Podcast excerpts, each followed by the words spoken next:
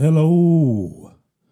This is Khalees Exists, and it is episode 25, and it is the 20th of the 1st, 2020, all the 20s. So I'd like to start this podcast off with an apology. The best way of starting any podcast. I've only just realised there were some really weird glitches with episode 10. Uh, just massive bouts of random silence. I literally only just noticed. No one told me. Um, the bad thing is, I suggested that episode as a good episode for people to start because it was a good episode.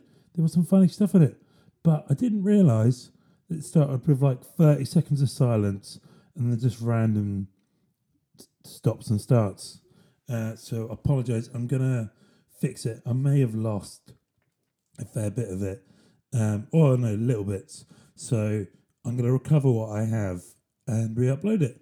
But uh, apologies if you listen to that. Uh, it's not going to be like that every episode. so I'm going to change the show a little bit. I think Monday to Thursday at least. It's going to be 15 minute episodes, all right? Keep it short, keep it lean, keep it mean. 15 minute episodes. And then I think the weekend ones might be a lot longer, okay? Just so you don't get too bored listening to my voice every day. All right. I'm going to start this podcast with a new segment, right? I'm going to start and end with a new segment. I know, exciting, isn't it? So, uh, this segment is called the uh, Night of the Hunter game, right? Basically, I don't know if you've seen that film, but Robert Mitchum on his hands are written hate and love, right? Or love and hate, whichever you prefer. So, I've got a random word generator here. I'm going to generate some random words, and I have to first say why I hate the thing, and then have to say why I love the same thing. All right. And if it reminds you of another show or someone else has done it, well, yeah, maybe I stole it. I don't know. Not consciously, but it could have been stolen. Um, but the difference is I'm doing it now, so it's much better. Right, let's start. Let's get this word generator up. All right. I hope I'm funny. oh, God. Literally, the first word that came up is depression. they obviously know I'm using this. Hate depression. I hate depression because what's fucking depression? What do you think? because you have no control over your own mood. And other people are like, oh, I've been sad, just cheer up. Sadness isn't the same thing, you twat. I'm not just upset because my ice cream dropped on the floor. No, no, it's that my brain has decided you're just to not feel anything anymore. Yeah, just feel horribly numb, like you're in a big hole. yeah, I mean, not a really good word to start with. Why do I love depression? Here we go. I love depression because um, as a fat single white man, I need something to make me more interesting.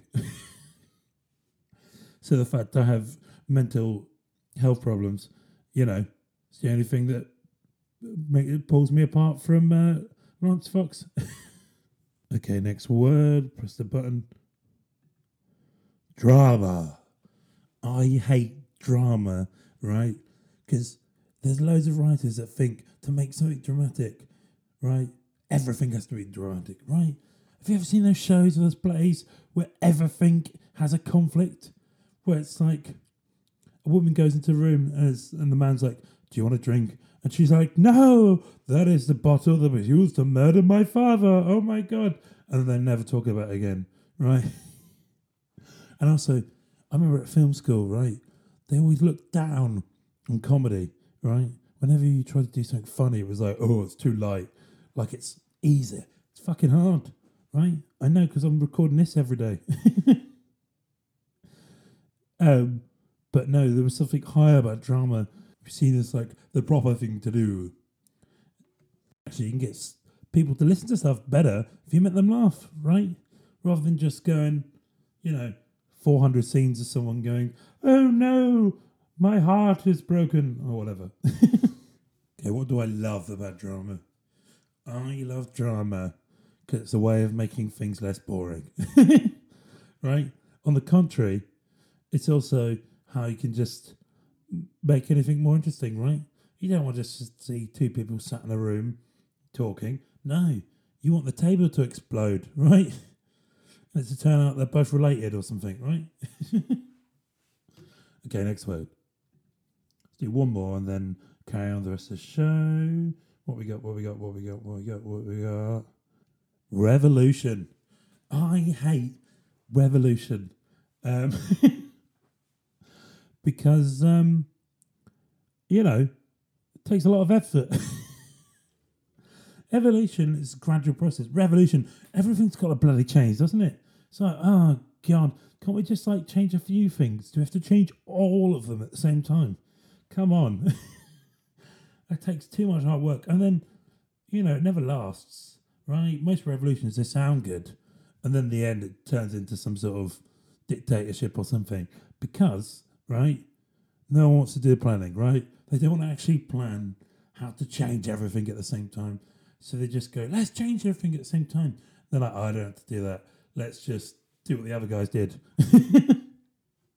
but in our name this time. I love Revolution also because um, some shit has to change, man. I mean, we're not very. Uh, um, I think partly why Labour didn't do very well in the elections because we're not really um, into revolution, right? The English, are we?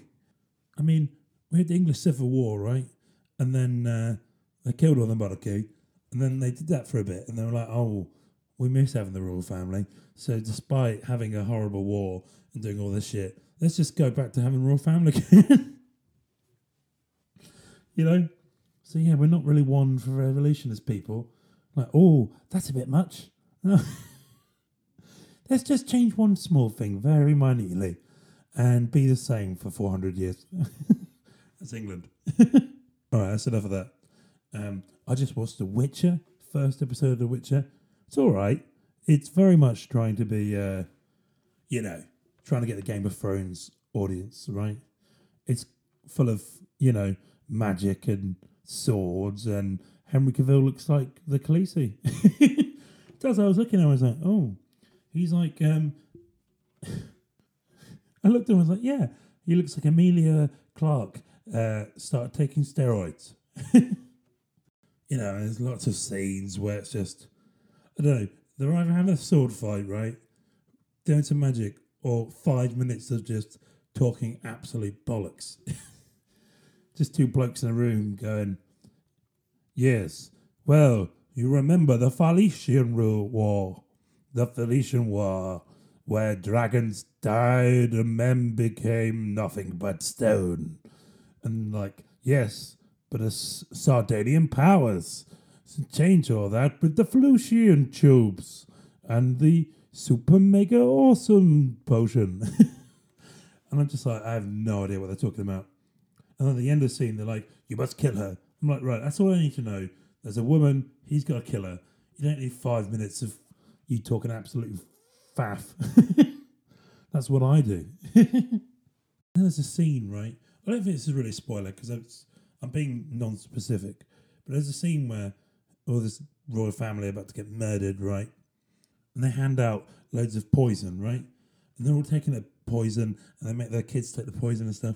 And then one of the blokes, the prince or something, right, stabs himself in the neck. It's like, mate, you had a whole bottle of poison just for yourself. You had three. You've used two. You got one left. Why are you?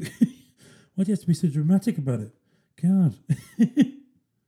then also, it's got that Game of Thrones things where there's just random nudity.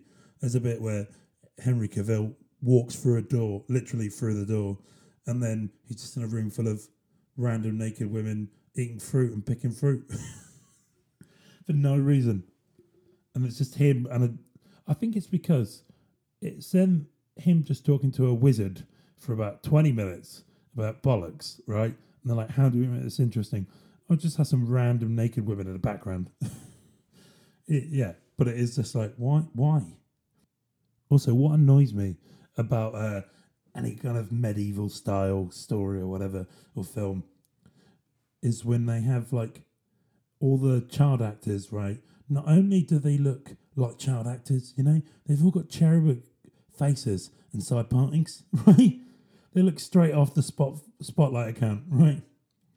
And then, but they're all really, really clean. All their faces are like polished with makeup. It's not. They're like meant to be street kids, and they're going around the market and stuff. And all the like scenery and stuff is covered in mud. It's old and it's rotting wood. But then all the people have these shiny faces. It's like, dude, like, it's can you put a little bit of mud, just a splash? Come on, even if it's a, like designer style, like dirt and mud, like in Die Hard or action movies where they get hurt, but like it's just like a really cool cut, right? It's like a size of a face, but it's in a really like specific way. So it's like he still looks sexy. also, for some reason, Henry Cavill is doing like a sort of impression of the Cookie Monster if he was constantly sarcastic. like every line is just like, I know. Someone someone goes to him, "Will you, will you use magic on the village?" And he's like, "Yes, that sounds like a great idea." it's like a constantly sarcastic Cookie Monster. I felt bad at work today, right? Because uh, so we have a coffee bit, and usually there's runners to make people coffee because that's how pampered my industry is. There's a whole group of runners who are just there to make us breakfast and coffee uh, because obviously we're too busy to do it ourselves when we're not really.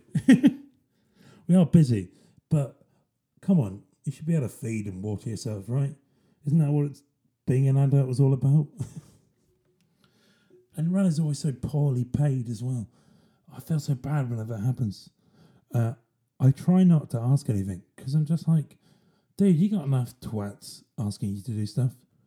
Um, one of my last jobs, we got a trainee, and uh, I wanted to actually teach him skills, right? Like average stuff he'd actually need in editing, right? Using editing software and things like that. Um, and they didn't want to pay a small amount of money so you could actually have a computer to work on um, so they were like, oh, he could should just do stuff like you know, getting sandwiches and making tea, right? And I'm like, right, if he wants that skill, he can get it working in Costa. Surely, we should give him like an experience he can only get here. Otherwise, yeah, he might as well be a fucking dinner lady. I did. Um, I was lucky because I managed to sort of avoid being a runner. I went as a trainee, um, I did play of crappy jobs, but I did one day at this really um, up its own ass editing company. I did like a trial shift as a runner, which is basically I worked for six hours for free, runner coming down doing coffee, but also no one would teach me anything. And I had one of those like clicky clacky coffee machines in those old school things. No one taught me how to use it. I didn't know how to use one. So I couldn't really make coffee. So already they were like, yeah, well, we can't use this guy. We need someone who's already a qualified barista. And after I did it, right, I was like, did they just get a load of people doing trial shifts for a job that doesn't exist? And they don't have to pay people. Seriously, I did half a day just running about.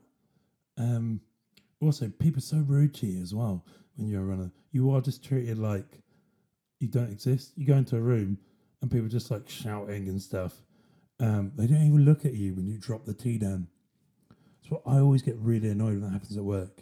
When I go into a room and like no one introduces themselves to you, like because they're too, I don't know, high up to even think you exist.